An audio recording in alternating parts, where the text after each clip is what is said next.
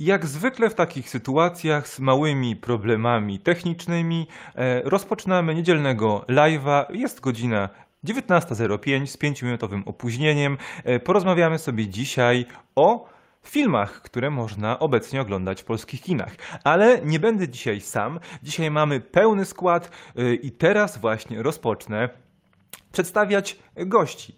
Tę panią mogliście na live podziwiać wczoraj. Jest z nami Judyta. Cześć wszystkim!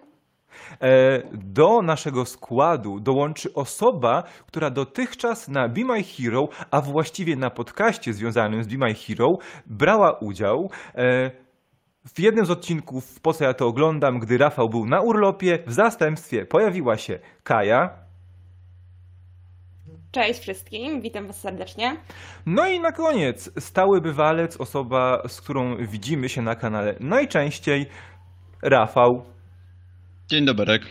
E, No i tak, witam Was bardzo serdecznie. Dzisiaj e, nietypowe spotkanie. W takiej, e, w takiej obsadzie się jeszcze nigdy na kanale nie spotykaliśmy. Dzisiaj będziemy sobie rozmawiać o filmach, które można w polskich kinach oglądać, a właściwie w niektórych polskich kinach i tak naprawdę dopiero większość z tych filmów przedpremierowo, część z nich dopiero wchodzi na stałe do repertuaru. Zobaczymy, jak długo w tym repertuarze się utrzyma. I będziemy rozmawiać o trzech filmach. E, Ja jestem ciekawy ja od razu sobie odpalę e, czat, żeby ewentualnie zobaczyć, e, o właśnie, żeby, żeby nie przeoczyć wszystkich, którzy się z nami witają. Tak jak, tak jak to wczoraj wyszło, tak się zagadaliśmy, że, że dopiero po godzinie zorientowaliśmy się, że są ludzie na czacie. E, witamy wszystkich To był serdecznie. pierwszy raz taki, To był pierwszy raz. E, Ja, ja, ja od razu muszę Was wszystkich przeprosić, bo e, widziałem, że były osoby oczekujące na transmisji ustawionej, która była zaplanowana. Niestety e, link wygasł, bo mieliśmy małe problemy techniczne i transmisję rozpo, rozpoczęliśmy na, na nowo. E, ale mam nadzieję, że nie będzie więcej problemów i spokojnie sobie przegadamy wszystkie trzy filmy. Mm, No i ja bym już powoli rozpoczynał. E, Ustaliliśmy, że będziemy omawiać filmy w kolejności e, liczby alkoholu spożywanego przez bohaterów. Zaczniemy od tego najbardziej, e, najwyżej procentowego filmu, czyli będziemy rozmawiać sobie o filmie na Rauszu, filmie duńskim, który chyba najwcześniej po otwarciu kin, polskich kin, znalazł się w przedpremierowych repertuarach, na seansach przedpremierowych, bo on chyba nawet jeszcze oficjalnie nie wszedł do dystrybucji w kinach studyjnych, e, ale oficjalnie to nie znaczy, że nie można go oglądać, bo można oglądać go właściwie wszędzie.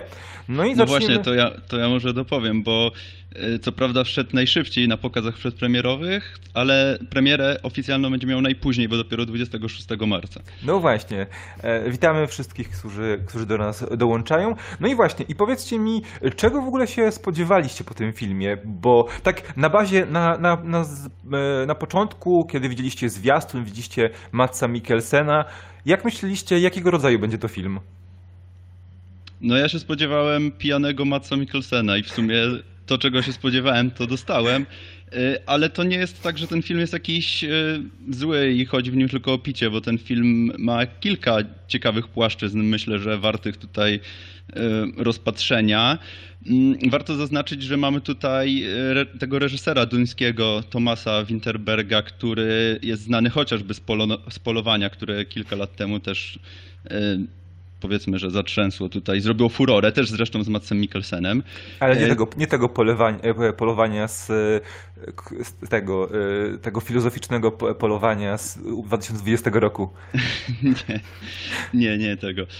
No i film jest y, bardzo ciekawym powiedzmy studium alkoholizmu trochę, ale nie tylko, bo też jest taką mm, ja miałem taki, taki vibe y, nostalgii za czasami młodzieńczymi, za jakimiś y, spotkaniami z kumplami i jakby też trochę mam wrażenie, że ci bohaterowie tak mieli, bo mm, startujemy z tego poziomu, że nasi bohaterowie są wypaleni, szczególnie ta, ta, ten bohater Matsa Mikkelsena jest wypalony. To widać zarówno w tych scenach w szkole, gdzie on praktycznie nie ma kontaktu z tymi uczniami, czy gdzie tam jak rozmawia gdzieś z, ze swoją żoną, gdzie w ogóle nie ma jakby kontaktu z dziećmi, z żoną. On jest taki, e, no widać, że jest ogólnie wypalony. No i właśnie tutaj y, przychodzi y, z pomocą, powiedzmy, chociaż nie do końca, mm, ten eksperyment, który oni tutaj mają, to znaczy oni wychodzą z takiego założenia, że człowiek rodzi się z niedoborem alkoholu i że tam te pół promila powinien utrzymywać. I no, próbują tego dowieść. I z różnym skutkiem to wychodzi. Kaja, może, mo, może zabierz głos. Zabierz głos. z- Tak, zabierz bo ja, się, bo ja się zasapałem, to ja y, za, łyknę herbatki i No, to spoko, nie chciałam się wbijać. E, powiem też szczerze, powiem tak, ja zwiastunu na przykład nie widziałam, Okej. e, więc dla mnie to było kompletne zaskoczenie, bo e, no, nie miałam w ogóle oczekiwań. To, co tam mogłam e, wyczytać na podstawie opisu fabuły i tak dalej. E, Więc tu też powiem, że ja chyba też spodziewałam się jakiegoś większej pijackiej eskapady i tak dalej. A tutaj, tak jak Rafał zauważył, że to w sumie film o alkoholizmie na pewno jest, no bo no jednak to stanowi trzon tej fabuły i w sumie pokazuje, jak niewiele trzeba, żeby popaść w nauk. Ale wydaje mi się też, że ten pewien sentyment, sentymentalizm za czasami młodości i też chyba za taką jakąś ulotnością życia i za nie popadaniem w rutynę, bo wydaje mi się, że to po prostu pomału zabijało naszych tutaj bohaterów, całą, całą w sumie czwórkę.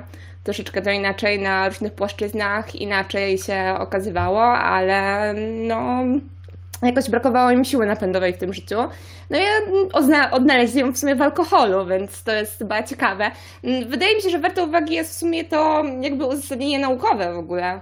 Y, Nie wiem co prawda na ile to, ta teza jest y, prawdziwa, bo tym się powiem szczerze nie, nie zgłębiłam tego tematu, to wydaje mi się ciekawe, ale jakby podłoże samo w sobie, no, że człowiek rodzi się z niedoborem tego półpromila i jakby sama myśl naukowa, e, która przyświeca w sumie naszym głównym bohaterom, no bo warto zauważyć, że w sumie oni ciągle spisują te swoje wyniki, więc e, to ciągle e, przez większość chyba filmów, nie przez cały, to było jakby prowadzone w ramach eksperymentu, który w sumie czy zakończył się sukcesem, czy nie, no wydaje mi się, że zakończenie jest na tyle otwarte, że ciężko tutaj stwierdzić.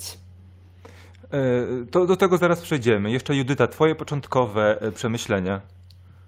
E, Znaczy ja się Moje spodziewałam początkowe takiego, takiej typowej właśnie łopatologii, że alkoholizm jest zły i o tym będzie cały film i będzie z takim też wyraźnym finałem, że albo z tego alkoholizmu powiedzmy ta grupa, jak- która w niego wpadnie, wyjdzie albo nie, nie wyjdzie. I też spodziewałam się tego, że ten eksperyment będzie bardziej pokazany, bo tak naprawdę oni te zasady, które mieli ustalone, to bardzo szybko z nich zrezygnowali i szybko tam pojawiła się jedna imprezka, druga imprezka. E, Nie wiem, czy tak możemy spoilerować, też się zastanawiam teraz. Ja myślę, że to, że się pojawiają imprezki, to raczej było oczywiste w tym filmie. No właśnie, więc spodziewałam się tego, że jednak ten eksperyment będzie e, większą wagę będą do tego przykładali fabularnie, a troszeczkę to się przemieniło w taki, jak Rafał wspomniał na początku, w taki trochę kryzys wieku średniego i za tą tęsknotę, za młodością, za tym, jacy byli kiedyś i że ten alkohol im pomagał e, w tym osiągnięciu tego stanu, chociaż psychicznie, nie? skoro nie mogą już do tego wrócić tak naprawdę. Więc ja się spodziewałam czegoś takiego, otrzymałam coś innego, ale przede wszystkim otrzymałam Matsa Mikkelsena, a ja po prostu kocham, uwielbiam i dla mnie każdy film, jak jest w nim Mats Mikkelsen jest lepszy niż taki, w którym go nie ma. Wiecie Więc co? dostałam to, co chciałam mniej więcej, ale też troszeczkę się zaskoczyłam. Wiecie co, bo y, ja mam wrażenie, że ten film jest bardzo mocno podzielony na dwie części, no bo nasi bohaterowie podejmują się tego eksperymentu y, i na tym wstępnym etapie stwierdzają, że kurde, to działa doskonale. Jesteśmy bardziej odważni, jesteśmy odw- odważniejsi w podejmowaniu decyzji, żyje się nam lepiej, jesteśmy bardziej otwarci. A warto dodać, bo to nie będzie chyba spoiler, raczej nie będzie spoiler, że oni wszyscy są nauczycielami. I nauczycielami, którym właśnie ten, ta rutyna i ten kryzys y, wieku średniego bardzo mocno doskwiera, bo wielu z nich jest zawodowo wypalonych. I y, kiedy mm, jako ten Martin, czyli postać grana przez Matsa Mikkelsena, jako pierwszy stwierdza, że a, to dziabnę sobie i pójdę na lekcję y, i będę uczył historii, jak nigdy, nigdy nikt nie uczył, no to wszyscy stwierdzają, że ej, to my też chcemy, prawda? Witamy wszystkich, którzy do nas dołączają i... i, I jakby ten pierwszy etap był troszeczkę taki cukierkowy, bo oni bardzo szybko stwierdzili, że w takim razie I mamy jeszcze granicę, którą możemy pocisnąć. To te pół, pół, pół promila to trochę mało, zróbmy promil. E, I, i, w momencie, kiedy, I w momencie, kiedy oni jeszcze już, jak już dobijali do tego promila, widać było pierwsze przejawy tego, że zbliżają się do bardzo niebezpiecznej granicy. E, I to, co wydawało im się, że im pomoże, zaczyna im doskwierać. No i też ważne jest to, że każdy z bohaterów reagował jakby raz, że był na bardzo różnym etapie swojego życia, to dwa też bardzo różnie reagował na te podniesione dawki. Tak, w ogóle y, ja jeszcze chciałem y, odnośnie tego, mm, od tych stylów życia tutaj, które, które prezentują nasi bohaterowie, bo tak jak y, Kaja wspomniałaś, jest tutaj jakby prezent, jest zaprezentowany ten styl nudziarza wypalonego i w ogóle mm, takiego niechcącego już żyć może trochę i ten, i ten styl taki związany z alkoholem i wieczną imprezką.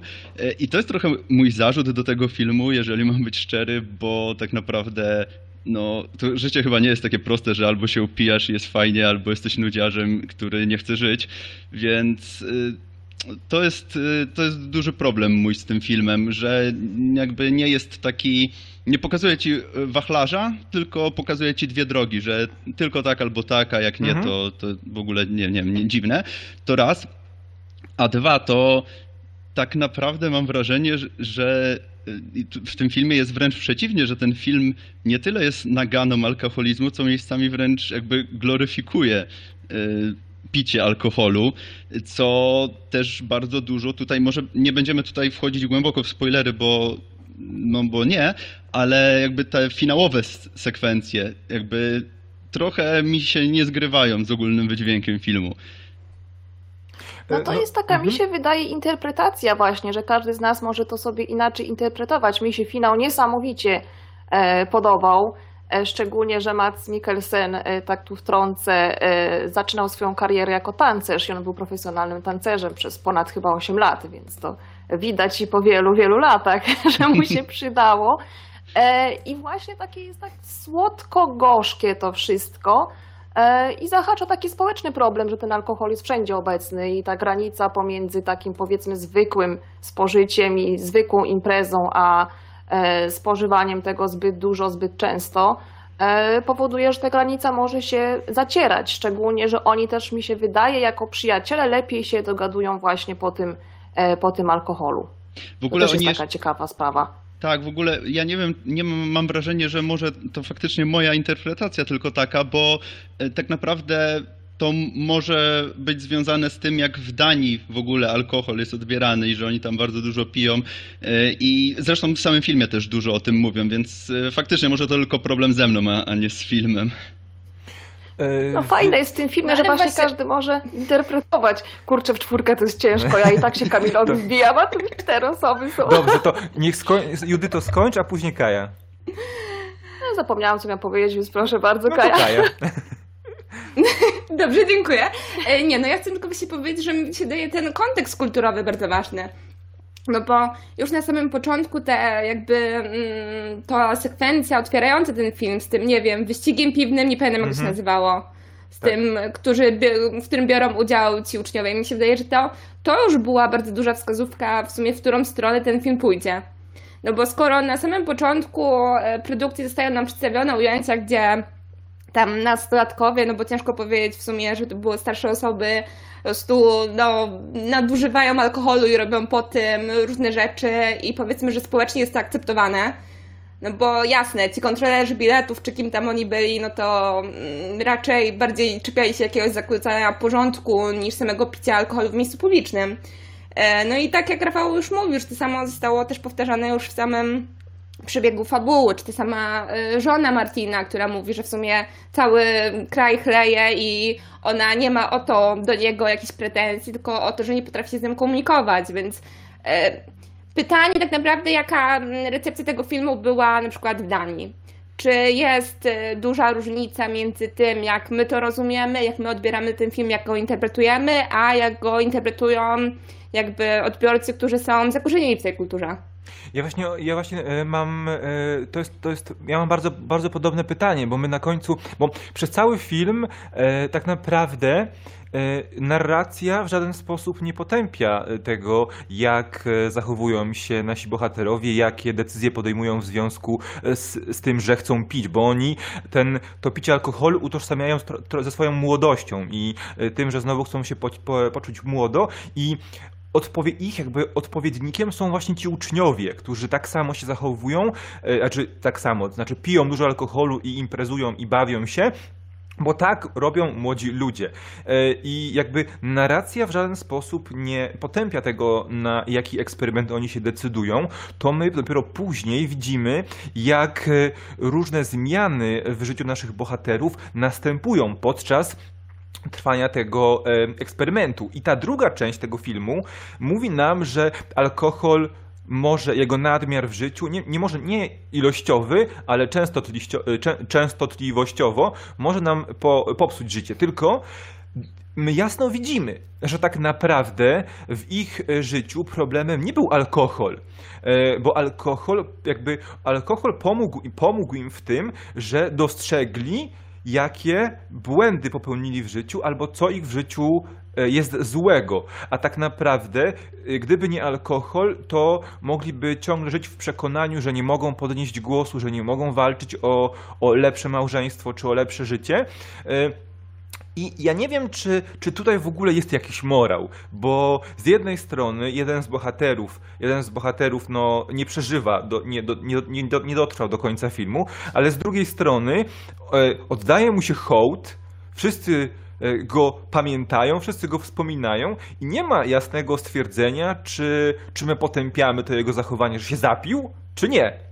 Wszyscy go, wszyscy go opłakują, a w następnej scenie idą się narąbać i tańczą w porcie, więc No właśnie, tak i to, naprawdę... to z tego filozoficznego punktu jest bardzo ciekawe. Tak, więc wydaje mi się, że tak naprawdę to nie jest ani jakby nagana, ani pochwała, to jest po prostu film do zinterpretowania. To chyba już do tego doszliśmy, że każdy musi sobie zinterpretować i wyciągnąć wnioski y, no samemu tak naprawdę. No ja, in, ja inaczej, wy inaczej.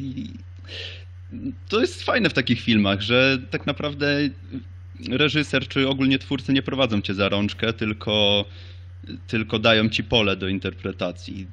To, to się ceni. No, dziewczęta, jeszcze może jakieś słowo podsumowania?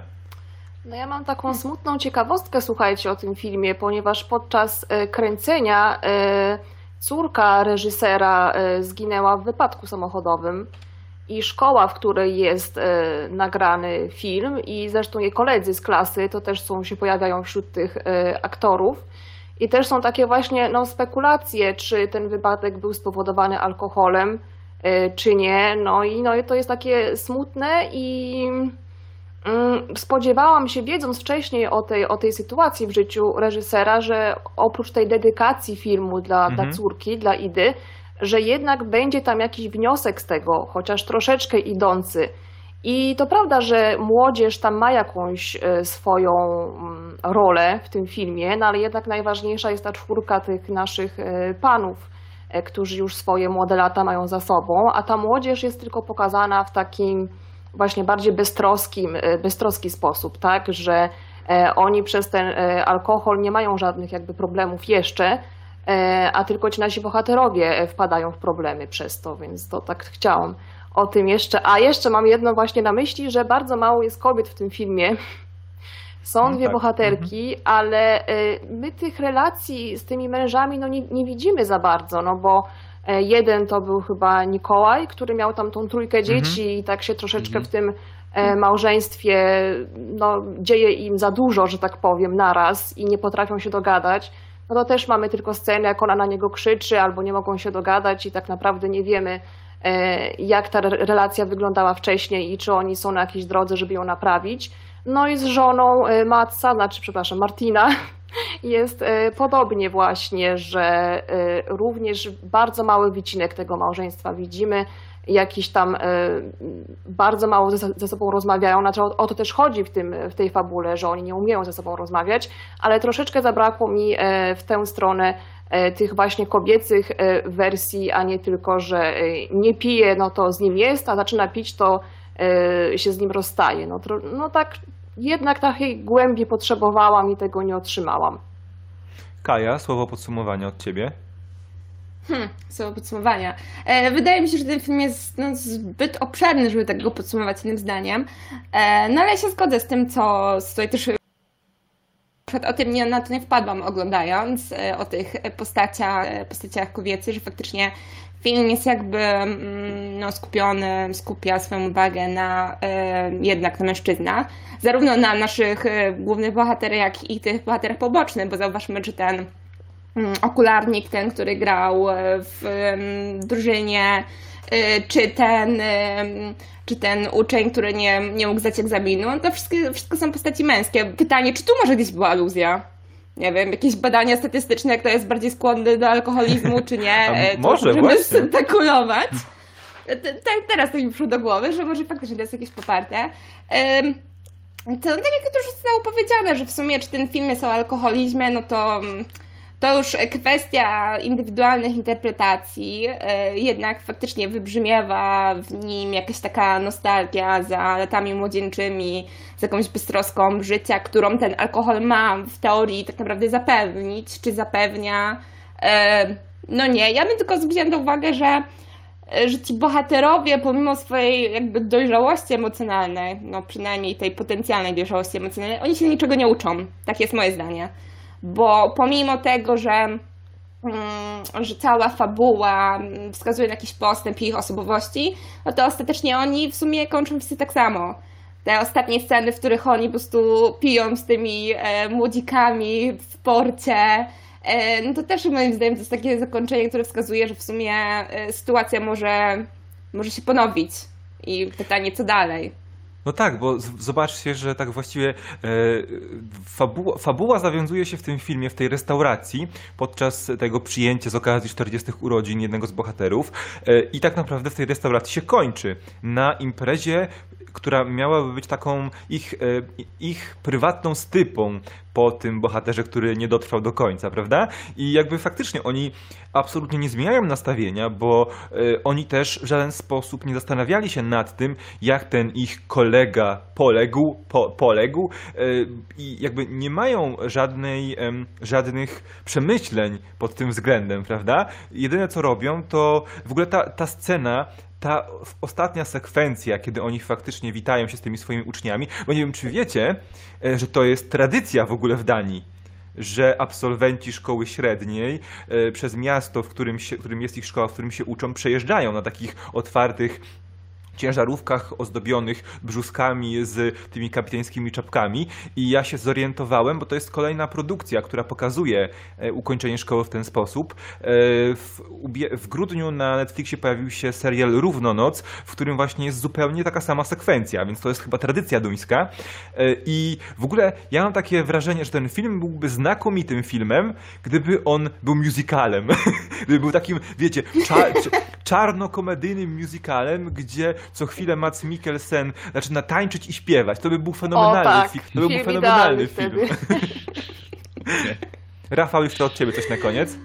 Okej. Ja w ogóle jeszcze nie wspomnieliśmy o aktorstwie, bo może dlatego, że nikogo tutaj nie znamy poza Matsem, ale em, jego gra mi się niesamowicie podobała, gdzie on był faktycznie taki e, przez cały czas wycofany i mm, nie przykuwający wzroku, gdzie jak kojarzysz tego aktora, to on zazwyczaj zawłaszcza dla siebie cały ekran, a tutaj w tych początkowych sekwencjach, zanim e, czy tych scenach, zanim e, zaczęli eksperyment, to on jest praktycznie niewidoczny w tych scenach i to tak jeszcze na koniec chciałem po prostu e, rzucić, że, że Matt Mikkelsen w tym filmie jest niesamowity i szapowa według mnie. E, tak, my sobie za momencik przejdziemy do kolejnego filmu. Ja tylko wspomnę, że jeśli nasi e, oglądający e, naszego live'a mają coś do dodania, to bardzo chętnie się odniesiemy, bo e, zostawiajcie komentarze, my na pewno odpowiemy. Ja cały czas śledzę, co się dzieje, czy ktoś, czy ktoś coś dodaje. E, I teraz zmniejszamy troszeczkę e, ilość alkoholu we, we krwi, e, ale nie oddalamy się zbyt, e, zbyt mocno, bo em, przechodzimy do długo, prze, prze, przynajmniej przeze mnie, długo wyczekiwanego filmu, bo filmu, który w Stanach Zjednoczonych jest dostępny chyba od połowy ubiegłego roku. W sumie oba, o których będziemy mówić, są dostępne od, od połowy ubiegłego roku, ale zajmiemy się młodą, obiecującą kobietą, czyli filmie z Carrie Mulligan, filmie, który był niezwykle dobrze przyjęty za oceanem i filmem, o którym mówi się w kontekście e, nagród. Nie wiem, czy w ogóle Carrie Mulligan jest nominowana do, do Złotych Globów, bo dzisiaj jest w ogóle dzisiaj jest rozdanie Złotych Globów. Nie wiem, czy się zorientowaliście e, dzisiaj w nocy i, i nie jestem pewien, e, ale nawet jeśli nie, to nie ma znaczenia. E, porozmawiamy sobie o filmie, który jest niezwykle ciężkim seansem. Ma, ma nominację, tak to sprawdziłem na Tak, szybko. to się, to się dowiemy, czy, czy, czy dostanie. E, Jest e, o wiele, e, jest ciężkim seansem, przynajmniej powinien być ciężkim seansem dla mężczyzn. I rozłożymy sobie go na czynniki pierwsze, ale na początku, jakie, jakie są w ogóle, mm, jakie były wasze oczekiwania odno, odnośnie do tego, czy były w ogóle jakieś oczekiwania odnośnie tego filmu, bo y, do mnie, do mnie zewsząd docierały informacje, że to będzie potężny film, który, o którym będą mówić wszyscy. Też tak słyszałem. Ja nie I- wiem znowu jaka jest kolejność jak coś, więc się nie odzywam. To ja będę mówił. Judy, No, Judy, no Judyta, tam, wiesz. Judyta. No więc ja się przyznam, że w ogóle nic nie wiedziałam o tym filmie, nic nie czytałam, co jest Mhm. takie dziwne trochę dla mnie, bo ja sobie lubię najpierw zaspoilerować cały film i potem dopiero właśnie po- rozkładać na czynniki pierwsze, więc nie wiedziałam o tym filmie nic, a po obejrzeniu okazało się, że jest dla mnie najlepszy z tych trzech. E, No, wszystko, wszystko mi tam grało i fabuła, muzyka, aktorstwo, e, to, że mnie bardzo zaskoczył, spodziewałam się w ogóle czegoś innego. E, I no, no i to tyle. Kaja? Dobra, to ja się tu kompletnie zgodzę z Judytą, że ja też się spodziewałam kompletnie czegoś innego. Nie wiem, same zwiastuny, czyli teasery wskazywało nawet inaczej, kompletnie coś innego gatunkowo, bo to moim zdaniem jest, e, jest pierwsze to, co mi przychodzi na myśl. E, Film na pewno bardzo ciekawy, e, zachęcający do dyskusji na całą masę różnych tematów, bo nie tylko na ten kluczowy, którego dotyka. Na pewno e, tutaj wyszedł na wprost moim oczekiwaniom, e, chociaż, no tak jak już powtórzę, że to było kompletnie innego niż, niż ja się spodziewałam. E, Bo jednak cała ta otoczka fabularna, cały sposób zarysowania fabuły, czy sama strona formalna, e, no zaskoczyły mnie. Czy w sposób pozytywny, czy negatywny, to podejrzewam wyjdzie w dalszej części naszej dyskusji. Okej, to ja wam powiem tylko tyle, że mnie zupełnie nic nie zaskoczyło, e, dlatego że ja doskonale sobie zdawałem sprawę, że ostatnie 30 minut filmu zupełnie zmienia jego główną fabularną orientację e, i wszystkich, którzy oglądali, wszyscy, wszystkich, którzy wyrażali swoje opinie, te trzy, ostatnie 30 minut podobno wbijały w fotel, aczkolwiek powiem wam, że ja mam jeden problem z tym filmem, bo ja absolutnie rozumiem, o czym on jest, co chciał powiedzieć. I tak, wszyscy męs- mężczyźni to potworzy, e, to potwory, nawet ci, którzy na pierwszy rzut oka wydają się być porządnymi facetami. I właśnie tu mam największy problem, bo nie będziemy, prób- nie będziemy, oczywiście nie będziemy spoilować, nie będę spoilował, ale chodzi mi wyłącznie o to, że e, ta, to przejście, ta transformacja, bo nasza bohaterka, bo o, może powiedzmy tak, o co chodzi w ogóle w, na- w takim po- pokrótce filmie, bo nasza główna bohaterka, Cassie, e, mści się na mężczyznach, wyłapując, jest taką trochę czarną wdową, wyłapuje, e, udaje kobietę pijaną na, w klubach, na, na imprezach itd., itd., wyłapuje tych na pozór dobrych, uprzejm, uprzejmych mężczyzn, którzy chcą jej pomóc, a tak naprawdę, którzy w dalszej e, fazie chcą ją wykorzystać, wyłapuje i daje im nauczkę. I, i raz ja myślałem, że będzie dawała im jednak trochę mocniejszą nauczkę, to mnie trochę roz, rozczarowało, e, a po drugiej, w pewnym momencie znajduję faceta, który wydaje się być zupełnie innym e, zupełnie innym, innym rodzajem, e, typem mężczyzny, który, któremu faktycznie można zaufać, który faktycznie, z którym faktycznie może, może próbować sobie zbudować życie. No i jest załamanie. Nie odsłaniając zbyt wiele, jest załamanie. I Niestety, bardzo zawiodłem się właśnie tym, jak to załamanie było pokazane, dlatego że ja tam w ogóle nie czułem żadnych emocji. To znaczy, ja rozumiem, że e, ani tak naprawdę Ryan nie wiedział, e, jakie są motywacje naszej głównej bohaterki Cassie, ani ona nie chciała mu tak naprawdę wszystkiego zdradzić na tym etapie, ale jednocześnie to ich, e, ta ich konfrontacja, która doprowadziła do, pro, doprowadziła do tej porażającej, fascynującej końcówki filmu, była dla mnie zbyt lekka, bo ja nie czułem, dlaczego, jakby rozumiem, rozumiem, że on się okazał być potworem jak reszta, e, ale jednocześnie nie czuję tego ładunku emocjonalnego. On był e, dla mnie zbyt mały. No I to ja, teraz mam, może... to ja mam wręcz przeciwnie, bo mm, jakby mnie w ogóle początek tego filmu nie kupił i miałem bardzo, chyba z pierwsze pół godziny to w ogóle zero, zero reakcji z mojej strony. Dopiero w kolejnych minutach jakby ten film się napędzał, napędzał i, i rozkręcał, był jak taka kula śniegowa, y, emocjonalna dla mnie. Mm, Odnośnie tego, co mówiłeś, Kamil, to y, ja uważam, że to bardzo fajnie właśnie podsumowuje naszą bohaterkę, która już jest tak wyprana z emocji, e, tak po prostu podporządkowana tylko i wyłącznie temu jednemu celowi, który sobie obrała, że tak naprawdę te wszystkie rzeczy, które się wydarzyły w trakcie filmu, nie miały dla niej znaczenia. Jej się mogło wydawać, że y, to jakieś znaczenie miało, ale gdzieś tam podświadomie jednak cały czas była skupiona i skoncentrowana tylko i wyłącznie na tym jednym celu, Mm, a przez to, co się stało w przyszłości, to też jakby wyzbyła się tych uczuć e, różnego rodzaju. E, Dlatego mnie w ogóle nie, jakby nie zdziwił ten brak ładunku emocjonalnego w tej scenie, zarówno tej scenie rozstania, jak i tej scenie. Nie, dobra, tylko w tej scenie rozstania. Może na tym zakończę. Tu, tu postawię kropkę. Dobrze. Kaja, teraz e, czekam, czekam na, two, na twoje zdanie.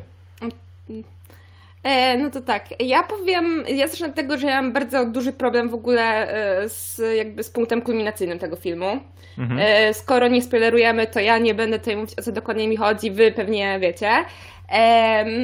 Dla mnie na przykład jednak ta pierwsza połowa tego filmu była znacznie lepsza. W sensie na pewno była mm, bardziej stabilna pod względem poziomu, no bo co prawda e, było nieco cukierkowo, było te pastelowe kolory, które jakby stanowiły kontrę do całej fabuły, e, jednak to podkreślały, a te ostatnie sceny, e, no nie wiem, pozostawały, pozostawiały w mnie jakiś pewien taki dysonans, bo tutaj Rafał mówi, że Cassie faktycznie była wyprana z emocji i tak dalej. I faktycznie ona przez całą pierwszą część tego filmu jest budowana jako taka twarda, e, mocno stąpająca po ziemi e, kobieta, która wie czego się spodziewać po tych mężczyznach, no a w scenie kulminacyjnej e, no o, ta scena kompletnie mi nie pasowała do charakteru tej postaci. W sensie w sposób, w jaki zostało to rozegrane, w jaki e, tam jak w jaki sposób została fabuła zakończona, to, to mm, coś innego, ale ta scena kulminacyjna moim zdaniem nie do końca wpisywała się w charakter tej postaci. Ja mam przed tutaj bardzo duży problem po prostu z tym filmem, że e, budzi on pewien taki dysonans u mnie. E, Wiecie co? E, Ja, to, jest, to jest bardzo dobra uwaga, bo też mi się wydaje, że podejmując, e, podejmując takie działania, jakie Cassie podjęła, ona powinna być na wszelkie możliwości przygotowana. A okazuje się, że jednak nie wszystko w jej planie było dopracowane. I to było dosyć dziwne, bo to wyrachowanie, o którym wspomniał Rafał, powinno sugerować, że ona będzie na każdy wariant przygotowana. A tak naprawdę w tym jej finałowym planie wiele rzeczy poszło tak, jak sobie założyła, i dopiero ta jedna, ostatnia rzecz była zupełnie inna. I, i wydaje mi się, że Ale- faktycznie. Ale z drugiej strony na nią też była przygotowana. Tak, No to, pra- to prawda. słuchajcie, Judyta? Ja miałam takie przemyślenie, że możliwe, że ona chciała w ogóle, żeby tak Mhm. to się zakończyło. Że do tego sama dążyła, że chciała już wszystko zakończyć, już tu nie będę sp- spoilować, tak? E, I wiedziała, że w ten sposób e, na 100% zostanie ten, e, k- ten ktoś ukarany, tak? Co dążyła przez tyle lat, żeby e, w końcu on jakieś e, konsekwencje ze swojego czynu e, wreszcie e, odczuł, tak? Więc też właśnie podobnie jak Kaja powiedziała, że też odczułam taki dysonans, że co się stało i, i dlaczego. i wydawało mi się, że ona ma to lepiej przemyślane, ale potem jak już seans się zakończył, jeszcze słuchałam soundtracku, bo jest super, e, to właśnie tak mi przyszło na myśl, że może ona właśnie tego chciała i że wszystko dokładnie z jej planem e, poszło. Okej. E, Chyba Kaja nam gdzieś Kaja nam gdzieś zniknęła. zniknęła. Właśnie. Już zaraz. E, No dobrze. Myślałam, że coś zminimalizowałeś. Nie, nie, nie, gdzieś tam, gdzieś tam zniknęła, już zaraz się dowiemy. E, Ja wam powiem tak, że też mam takie wrażenie, że ten e, film jest podzielony bardzo mocno na dwie części, bo w pierwszej części nasza bohaterka próbuje pogodzić się e, z tym wszystkim, co miało miejsce w jej życiu, e, a to pewne odkrycie e, powoduje, że ona znowu wchodzi na to najwyższe tempo e, i, i próbuje dociągnąć to do końca za wszelką cenę. E, tak, tak, tak to właśnie wygląda, no nie? O, poczekajcie. E, no i jesteś. Gdzieś, mi, gdzieś tam zniknęłaś. E, Jestem. I, i, i Jestem, właśnie- wywaliło mnie, ale już jestem. i że jakby, i że jakby gdyby nie, nie to, e, ta rzecz, która się wydarzyła tam właśnie w, tej, w, tej, e, w tym samym środku filmu, to ona by się pogodziła, ona by faktycznie zaufała Ryanowi, ona by jakoś ułożyła sobie życie. Ale to, co się wydarzyło, spowodowało, że postanowiła się na ten ostatni krok, bo tak właściwie, e, ja się, zastan- ja się zastanawiałem, kogo dotyczy ten tytuł. Czy ta młoda, obiecująca kobieta to jest y, Cassie, czy jej przyjaciółka, o którą walczy, czyli Nina? Bo w obu przypadkach ten tytuł pasuje. Niezależnie od tego, czy mówimy o jednej, czy o drugiej bohaterce. Tak, No, y, no zgadzam się. Ja w ogóle y, przyznam się szczerze, że ja nie oglądałem zwiastunów, tylko gdzieś tam y, czytałem jakieś tam y, komentarze i jak przeczytałem tytuł Obiecująca młoda kobieta, to myślałem, że to będzie jakiś, nie wiem, dramat prawniczy, gdzie ona się będzie pchnęła po szczeblach Ja kariery też tak czy myślałam, coś. że jakieś korpo w ogóle, coś takiego i nie chciało mi się tego oglądać w ogóle. Ale, y, że tak przerwę, to na początku tak wygląda, bo jeżeli ktoś ogląda same te sceny, kiedy ona siedzi w tym klubie, e, po prostu pijana, no to w sumie w tej garsonce, czy jak to nazwać, to kompletnie, no, film o korporacji i tak dalej, więc w sumie tropy bardzo dobre. E, No tak, i właśnie, bo i co by tu więcej powiedzieć tak, żeby, żeby jakoś szczególnie mocno nie, nie, nie spoilować, no bo, no bo o tej finałowej, o tej kulminacji w ogóle niewiele można powiedzieć, żeby, żeby nie zdradzić wam tych, tego wielkiego twistu, E, ale właśnie, bo to jest film o kobiecie, która jest e, zdesperowana i ma w życiu jeden cel e, prawda? Ją nie, ona zaprzepaściła karierę, relacje, nie buduje sobie życia, stoi w miejscu mając 30 lat, bo w filmie są e, pokazane urodziny i tylko trochę się szkoli e, do podjęcia tego ostatecznego kroku, a trochę e, trwoni czas, nie wiem co tak, co tak naprawdę robić, bo mając 30 lat pracuje w kawiarni, e, sprzedaje kawę, prawda? Nie ma przyjaciół, ma tylko jedną przyjaciółkę, mieszka z rodzicami i zatrzymała się w miejscu. A konfrontując się później z osobami zaangażowanymi w ogóle w tę sprawę, ale od strony nie oprawców, tylko od strony ofiary, e, nawet one mówią jej, żeby odpuściła i ruszyła dalej. Ale ona jest tak mocno zdesperowana, aby doprowadzić za wszelką cenę do końca e, tę sprawę, no że doprowadza za wszelką cenę do, do końca. Bo stwierdza, że w takim razie jak nie za tą zbrodnię, to za inną cię dorwę. No. Czy mi E, trochę to właśnie... Dobra, Rafał, mów. Nie, nie, mów, mów, mów. Dobrze, bo ja, chciałem pier... Ja chciałem pierdołę powiedzieć, więc to jest ważne. Znaczy, mi właśnie to troszeczkę chyba nie pasowało do, jakby do charakteru tej postaci, bo skoro przez 7 lat, tak, bo tam chyba było powiedziane, Mhm. że to było 7 lat temu, ona została, była przez całe życie, przynajmniej przez większość swojego dorosłego życia napędzana przez tą chęć zemsty, zemsty na konkretnych oprawcach, których em, no jakby też odhaczała po kolei, tak, bo mamy do czynienia też z tą przyjaciółką, tam nie wiem, z Dziekan, czy z kim to, z kim to Mhm. było, już nie pamiętam. I ostatecznie w sumie tego największego zwyrola, że tak się wyrażę, y, łapie na czymś kompletnie innym. No tutaj mi to troszeczkę, w ogóle ja mam problem chyba z motywacją troszeczkę tej postaci. Y, Ogólnie ym, fabuła jako taka mi się podoba, ale tutaj to, co napędza Cassie, nie do końca jest dla mnie zrozumiałe. W szczególności, że samej historii, jaka mm, jaka, jakiej w sumie bohaterką była Nina, y, to my się nie dowiadujemy. Tak naprawdę my wiemy, że coś zaszło, też nie będziemy spoilerować, więc nie będę mówić do końca co, y, bo to jest powoli odkrywane w tym filmie, ale nawet to zakończenie pozostawia moim zdaniem odbiorcę w pewnym takim zawieszeniu i w pewnej niewiedzy. Co się, co się wydarzyło, y, tak naprawdę jak Nina skończyła. W teorii nam jest to powiedziane, y, że jej żona umarła, ale w sumie jak? Dlaczego? Co doprowadziło? Y, Tu mi gdzieś brakowało jednak tego podłoża, dlaczego Cassie jest tak bardzo, mm, no, mm, nie wiem, skoncentrowana na tej swojej zemście. Na, nie wiem, na odzyskaniu jakiejś kontroli nad swoim życiem i tak dalej. I co doprowadziło do tego, że tak naprawdę miała takie wyrzuty sumienia, jakie miała.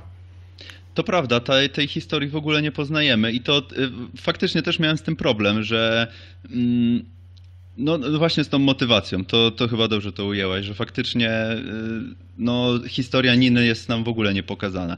Ale za to y, o, o, głównej, o głównej aktorce naszej, bo mm, miałem wątpliwości co do Carey Mulligan, ale jest fantastyczna w tym filmie. Ja w ogóle tą aktorkę to nie, nie za bardzo ją lubię, nie, nie, nie za bardzo odpowiada mi jej, mi jej styl grania. Natomiast tutaj jest ona też w, tro, w zupełnie innej e, roli, mam wrażenie, i takiej trochę z pazurem. I jest fantastyczna i uważam, że jak na razie w tym roku to tutaj no, przynajmniej nominacja Oscarowa jest e, no, wręcz wskazana.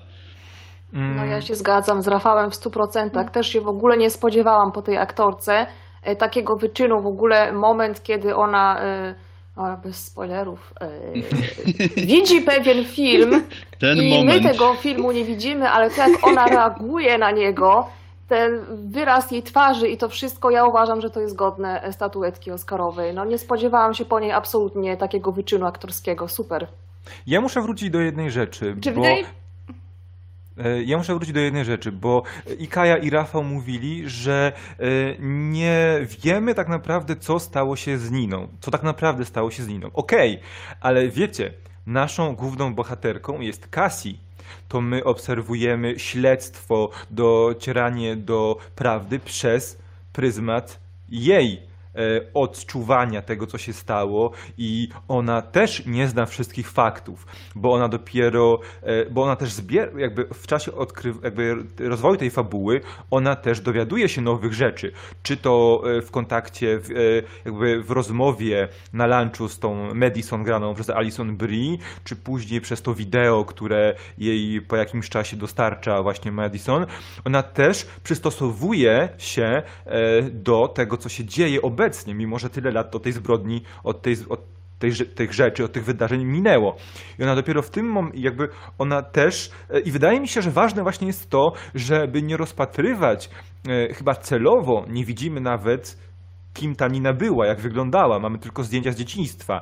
E, Właśnie w tym w tym kontekście, żeby, bo my nie patrzymy bezpośrednio z perspektywy ofiary na to, co się wydarzyło, tylko z perspektywy osoby bliskiej e, ofiary, która przez wiele lat nie potrafiła sobie wybaczyć, że, dopuści, że pozwoliła na to, co się wydarzyło i teraz ona szuka zadośćuczynienia, oczywiście zadośćuczynienia za zbrodnie, które wyrządzono jej przyjaciółce, ale też trochę próbuje to wszystko, co dzieje się w jej życiu, sama przed sobą jakoś usprawiedliwić. Mm, I i ja mam wrażenie, że to, to zupełnie mnie nie, nie, nie bolało, bo ej, a co by się, co, co by było, gdyby w scenie była scena po napisach i w scenie po napisach okazało się, że, że tak naprawdę nie było żadnej, Ni- nie wiem, nie było żadnej Niny, albo Nina nie była jej przyjaciółką za życia, albo tak Albo naprawdę... Nina żyje.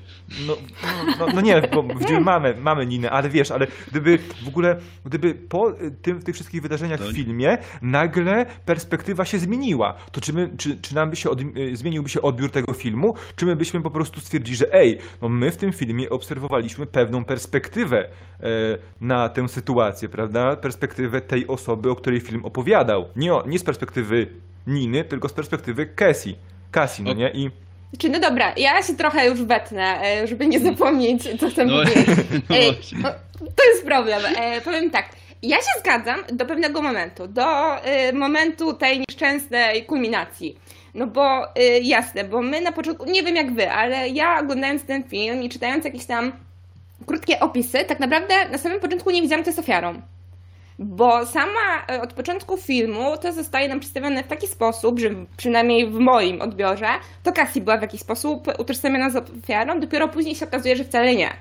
E, I to faktycznie te zdjęcia, ten notatnik, ta gumka do włosów na to wskazują, ale to gdzieś wychodzi dopiero bezpośrednio w dalszej części filmu. I spoko, ja naprawdę potrafię zrozumieć, że to jest inna perspektywa patrzenia na jakąś tam zbrodnię, na jakieś przestępstwo, na jakiś akt przemocy i tak dalej. I to by było dobre. E, To by mi się naprawdę podobało, gdyby nie ta, nie, gdyby nie ta scena kulminacji, w którym w sumie ta Nina zostaje odbiorcy tak zaprezentowana, tak przedstawiona, jakby to w sumie to o niej był ten film.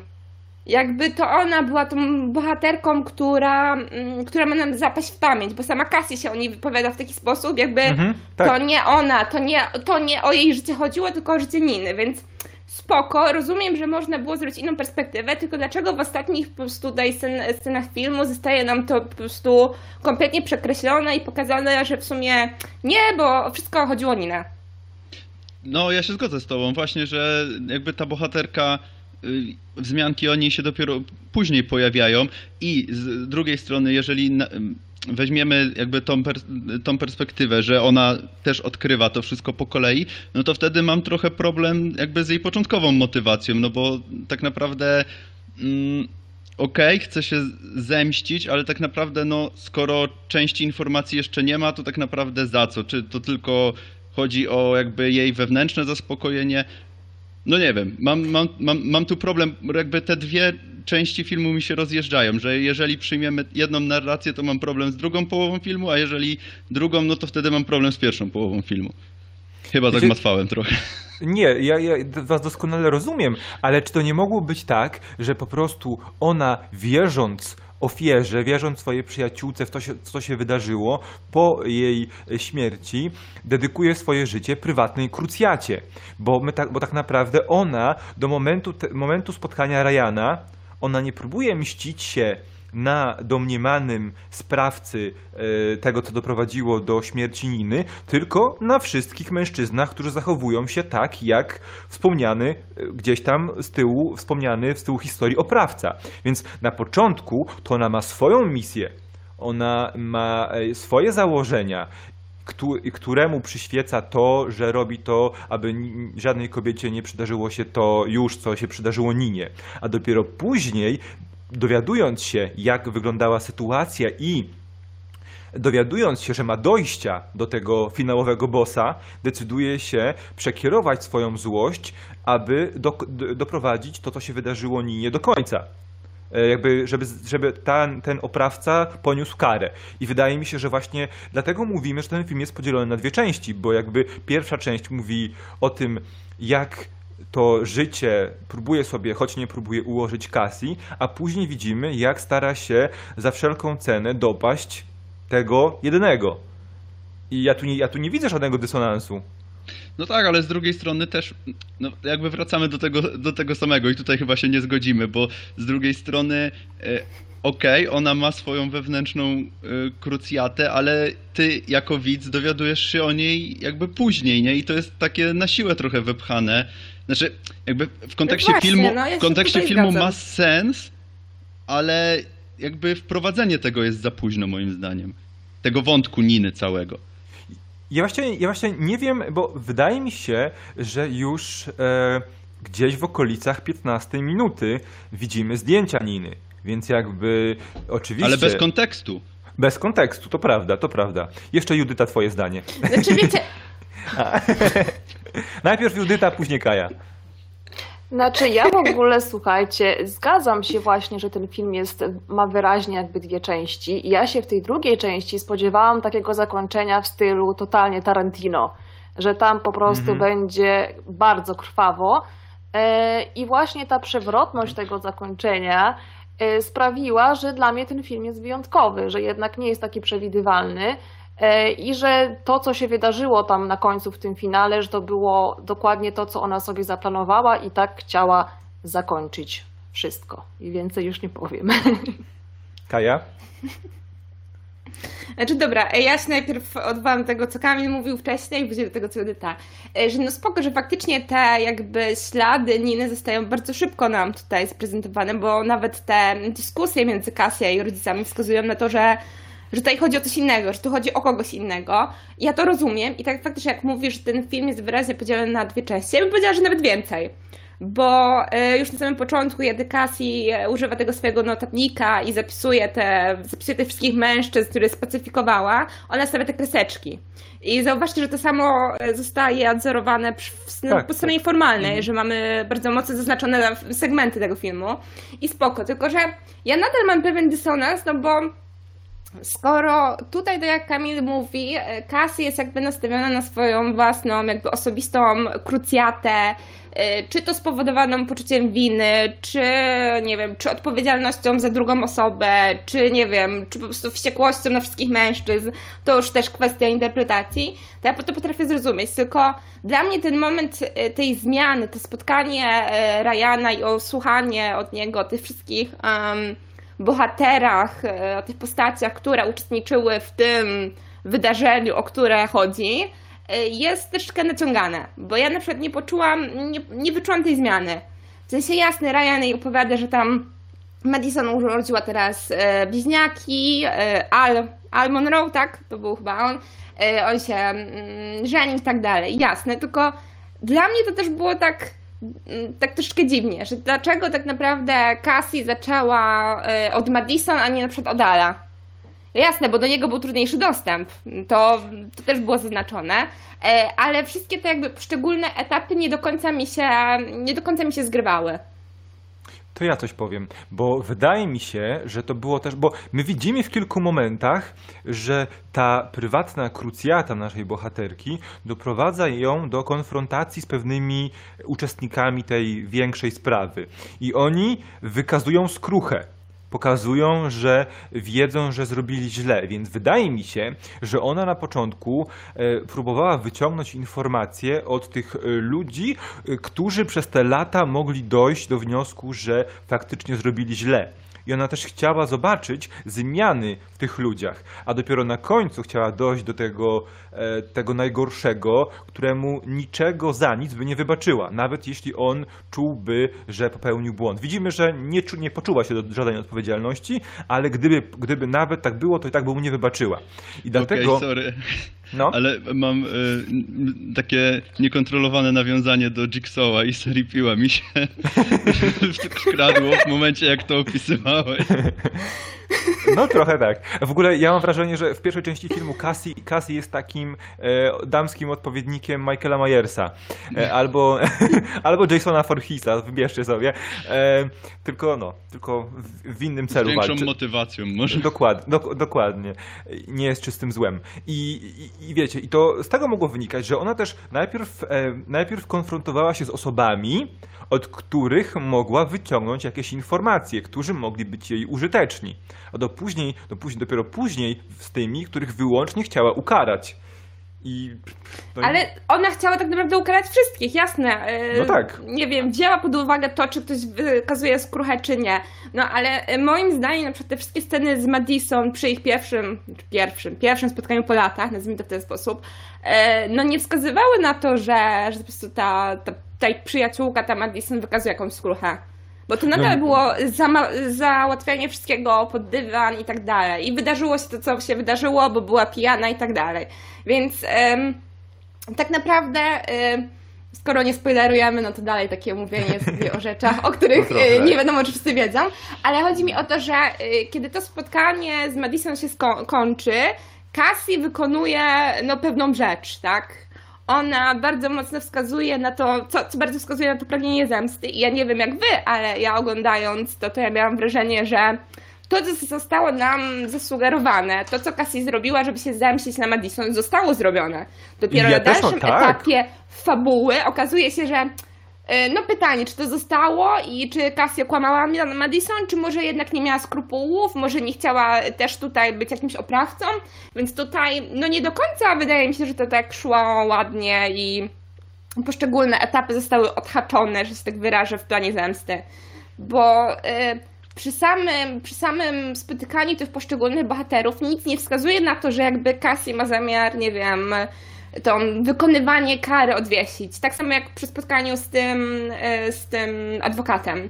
Więc, e, no nie wiem, ja nadal się Kamil nie do końca z tobą zgadzam. Nie, jasne, jasne. Ja te, właśnie ja też miałem takie wrażenie, że e, bo po lunchu Cassie, mia, w ogóle Cassie miała plan na to, jak ukarać Madison. I po lunchu stwierdziła, że tak, robimy ten plan. Ale później w kolejnej konfrontacji z Madison mówi, że nie, nie, nie, nic się nie stało, nic się nie stało. Ale Wcale- pytanie, co było wy- oryginalnym planem? Ale z No drugiej tak. strony tych facetów też straszyła. Jest ta scena, w której straszy tego jednego gościa tylko. Jest pokazane nam, co ona tam robi. No mi Więc też wy- się wydaje, wydaje że mi to się, było że to jest... straszenie.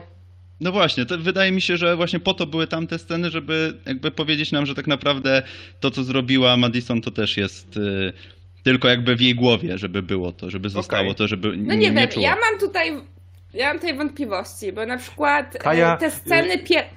Jesteś moją siostrą, także myślimy bardzo podobnie. Też mi się wydaje, że, że to było, że, że to było tylko takie było złagod, złagodzenie, żeby, wiesz, żeby nie powiedzieć jej, jak było naprawdę, a co się wydarzyło naprawdę, to tylko Cassie wie. Tak, No jakby Boże, nie mój patrzeć, brat się do mnie przyznał.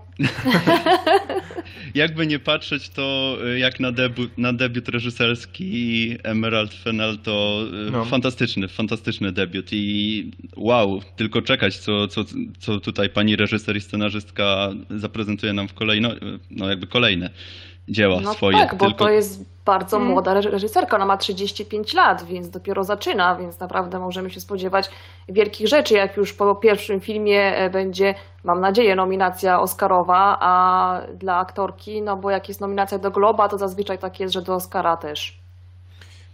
No, no tak, dobrze. I teraz, y, żeby już tego zejść trochę z tego cięża, ciężaru, porozmawiajmy sobie na, o najprzyjemniejszym filmie y, w tym, y, w tym zestawieniu, o filmie, który jest takim bardzo good feel movie. I który również jest już starym filmem. W ogóle tak, on, y, on był y, pokazywany na festiwalach, na Sundance i na TIFFie na początku 2020 roku. Na Hulu pojawił się w połowie, w lipcu 2020 roku. W Stanach był grany tam od, y, w kinach wybranych, tam gdzie można było grać, był gdzieś grany w, w, właśnie w lipcu i w sierpniu. W Polsce w ogóle miał się pojawić 1 stycznia tego roku, bo kina miały być otwarte. Ale ostatecznie pojawił się. A tu, a ostatecznie pojawił się dopiero 12, Rafał, tak? 12, 12 lutego, bo ty byłeś, ty byłeś 13, ty byłeś 14, ty byłeś walentynki. na Znaczy ogólnie premiera była 26 lutego, ja byłem na pokazach przedpremierowych y, właśnie w Walentynki. Tak, będziemy rozmawiać sobie o filmie Palm Springs, o filmie z Andym Sambergiem, Christine Milioti, e, e, KJ Simonsem, Camilą Mendes i Taylorem e, Hoechlinem i jeszcze w ogóle i pro, produkcji The Lonely Island, to, to, to może można dużo... Tyle jest- rzeczy, tak, tyle który ludzi. Jest, tyle, tyle, tyle rzeczy, aż mi się ręce trzęsą. No jest to, bo jest to film o pętli czasu. Jest to e, współczesne spojrzenie na Dzień Świstaka oczami szalonych, oczami szalonych umysłów. Oczami szalonych umysłów twórców The, twórców The, Lonely, The Lonely Island, czyli grupy komików, którzy są fantastyczni. I jest to trochę nowe podejście, nowoczesne podejście i wydaje mi się, że o wiele mądrzejsze podejście e, niż sam Dzień Świstaka. O Dzień Świstaka zestarzał się dość mocno. Przede wszystkim mamy jakąś próbę wytłumaczenia logicznego czy fiz- fizycznego punktu widzenia. To jest w ogóle nowość. To nie jest tak, że twórcy czy, czy bohaterowie y, odnajdują siebie albo, nie wiem, y, znajdują, co jest w życiu ważne i wtedy się kończy Dzień Świstaka, tylko mamy y, normalnie, powiedzmy to, naukowo wyjaśnione, pseudonaukowo. Pseudo, tak. E, Okej, czy ktoś w ogóle, zabierając się, ktoś z was, zabierając się do tego filmu, nie wiedział o czym jest ten film? Judyta, Kaja? Nie, Nie, ja już ja nie. przeczytałam wcześniej. Tak. Okej. Za to nasza mama nie wiedziała, ale jej się podobało. Tak Super, pozdrawiamy cię, mamo. E, no, do, no dobrze, e, to tak, mamy sobie, bo to jest w ogóle też fantastyczne wyjście, e, punkt wyjścia jest w tym, w tym filmie. Jest zupełnie właśnie inny niż w Dniu Świstaka oryginalnym. Dlaczego? Dlatego, że obserwujemy postać, postać Nilesa, granego przez właśnie Andiego Samberga, który już niezwykle długo jest w tej pętli czasu. E, tak naprawdę na początku widzimy, że jest już taki e, zobojętniały, wyluzowany, wychillowany, wszystko mu jedno, e, a cała akcja dzieje się podczas ślubu, podczas dnia wesela i w sumie nie przejmuje się tym, co się dzieje podczas przygotowaniami do ślubu, bo jest, on jest chłopakiem jednej z druchen panny młodej. E, Tak mi się wydaje, że dobrze to wytłumaczyłem. I w ogóle nie wiemy, dlaczego on się tak zachowuje. I bardzo szybko e, do, tej, do Nilesa dołącza Sara, którą on próbuje poderwać na tym, na weselu, na, imp- na imprezie po ślubie. I Sara wpada razem z nim w pętlę czasu, e, bo do akcji wkracza Roy, który poluje na Nilesa. Dopiero w dalszej fazie filmu wyjaśnia się, dlaczego na niego poluje. I Sara trafia do pętli czasu. No i tak naprawdę e, Niles jest trochę takim przewodnikiem Sary po tym, co się dzieje w tej przestrzeni, prawda? I e, to było oczywiste, że jak, masz, jak mamy dwie postacie, które są w tej samej sytuacji, a reszta nie ma pojęcia, w jakiej sytuacji się znajdują, no to muszą się one do siebie zbliżyć. E, I tylko, że, tylko, że to jest zupełnie taki ciepły, mądry i trochę beztroski też sposób tam pokazany. W ogóle, y, jak wam się podoba, moi drodzy, relacja Nilesa i Sary w tym filmie? Rafale, zacznijmy od ciebie. Jest fantastyczna, jest, okej, jest fantastyczna i w ogóle bardzo fajne, fa- bardzo fajnie te postacie są obie zarysowane. Mm, Co prawda odkrywamy ich charaktery jakby z czasem, ale to są dwie mm, powiedzmy silne, oso- o, silne osobowości, które, które jakby jak się spotykają, to faktycznie mm, zaczyna, za- zaczyna być ciekawie. E, I to, jak ta relacja jest zawiązana. Oczywiście ten e, film jest pełen różnego rodzaju komizmu i to, jak oni się już dostają do tej pętli czasu, w sensie jak e, Christine, jak Sara się dostaje do, do tej pętli czasu, to tam jest prze, masa różnych, różnego rodzaju, y, czy to gagów, czy jakichś sytuacji komicznych. Fantastyczne to jest i przez to właśnie dostajemy. y, Czekaj, bo mi coś miga. Zmieniam rozmiary coś No właśnie. No, no właśnie. Tak, i właśnie ta relacja, bo tak naprawdę ta relacja ciągnie cały film, więc no, gdyby tutaj coś nie zagrało, to tak naprawdę cały film by nie, nie wyszedł, więc tutaj zarówno casting jest e, fantastyczny, jak i zarysowanie tych postaci, jak i zarysowanie relacji między tymi postaciami, e, szczególnie już w tej, po, w tej, jakby w tej, w tej części, kiedy jesteśmy w tej pętli czasu.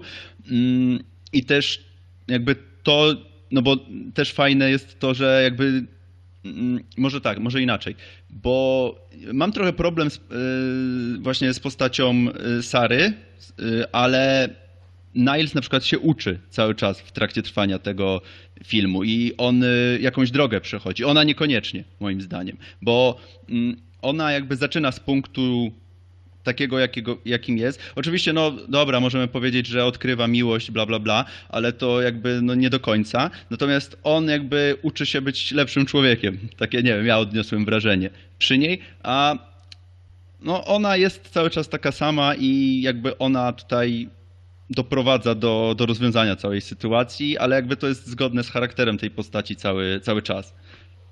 Kaja? Czy mi się Pytałem. właśnie to odwrócenie, o którym e, Rafał bardzo podoba, e, bo tak jak Rafał zauważył, że tutaj e, Sara się nie zmienia przez w sumie przez cały film i moim zdaniem, pomimo tego, że to ona wpada tej pętli dużo później niż Niles, to ona jest jakby jego przewodnikiem. Bo choć on ją wprowadza w te meandry e, tego, co się dzieje w tej pętli czasowej, jak ją przeżyć i tak dalej, to tak naprawdę ona jest jego przewodnikiem w tym, co się dzieje jakby na zewnątrz. Więc wydaje mi się, że tu jest naprawdę fajne odwrócenie tych ról, e, które się jakby dopełniają, bo choć tutaj Niles jest przewodnikiem Sary, to tak, za, to tak samo ona jest przewodniczką jego, więc tutaj ta relacja też mi się wydaje, że fajnie jest nabudowana na tym fundamencie. No i ogólnie to od początku te ich pierwsze, pierwsze sceny e, fajnie zarysowują jakby też ten charakter tej ich e, relacji, która się po prostu też pogłębia w jakiś tam sposób, wiadomo, podczas e, trwania tego filmu. No i na przykład mi się osobiście podoba, że to Sara w sposób naukowy jakby postanawia ich uratować z tej pętli czasowej i tak dalej, no, no ale to, to podejrzewam, że tutaj dojdziemy do tego podczas naszej dyskusji bardzo gorącej, więc... Judyta? Znaczy, oczywiście zgadzam się z przedmówcami i też z Rafałem, że wydaje mi się, że Sara się mało zmieniła i ona jest głównie takim trochę wytrychem fabularnym, żeby tam coś się zmieniło, żeby ich wyrwać albo chociaż spróbować wyrwać z tej e, pętli czasowej. Ale ten film stoi postaciami i bohaterami, które są e, super napisane. E, Oni się rozwijają podczas tego filmu i podoba mi się też, jak jest pokazane to uczucie rodzące się między nimi, że to jest proces, a nie, że tylko spojrzą na siebie, wiecie, e, wiatr, slow motion i już jest miłość. Tylko, że jest to pokazane jako proces. Bardzo mi się to podobało. E, I moim takim ulubieńcem jest J.K. Simmons w roli Roya. On po prostu dla mnie to tam skradł niektóre momenty tego filmu. E, I, i na tyle na, na ten moment mam do powiedzenia bez żadnych spoilerowsków. Ja Wiecie też chciałem co? tylko powiedzieć, że jak jesteś J.K. Simmonsem w filmie, no to trudno, żebyś nie kradł. To prawda. Tak, to prawda.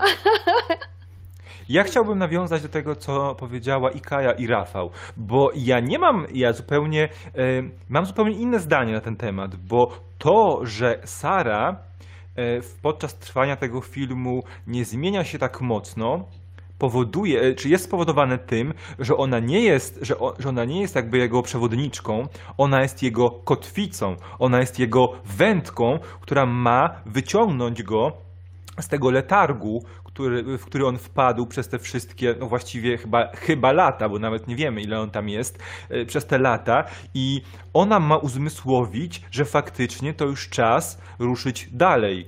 I że on ma okazję ruszyć dalej z nią, bo on się dopiero w, na samym końcu decyduje na wyrwanie, na, pró, na próbę podjęcia wyrwania z tej pętli, prawda? I wydaje mi się, że to, że ona się tak nie zmienia, e, to ona, on, z, pe- z pewnego powodu i wszyscy wiemy, że tu zaraz możemy wdać się w dyskusję o odrodzenie tropu e, Manic Pixie Dream Girl, ale jakby Sara, bo, bo, że, czyli, czyli kobiety, która jest tylko po to, aby rozwinąć bohatera męskiego, ale ona jest postacią samą w sobie, która jest tam z konkretnego powodu. Ona po prostu pomaga ruszyć mu dalej, ale to nie oznacza, że ona e, przez to ruszenie dalej naszego, naszego męskiego bohatera nic nie zyskuje. No bo zyskuje, bo zyskuje jego obecność, zyskuje jego ciepło, poczucie humoru, e, próbę rozwinięcia, jakby rozwikłania tych problemów, z którymi ona się e, cały czas zmaga, bo też się zmaga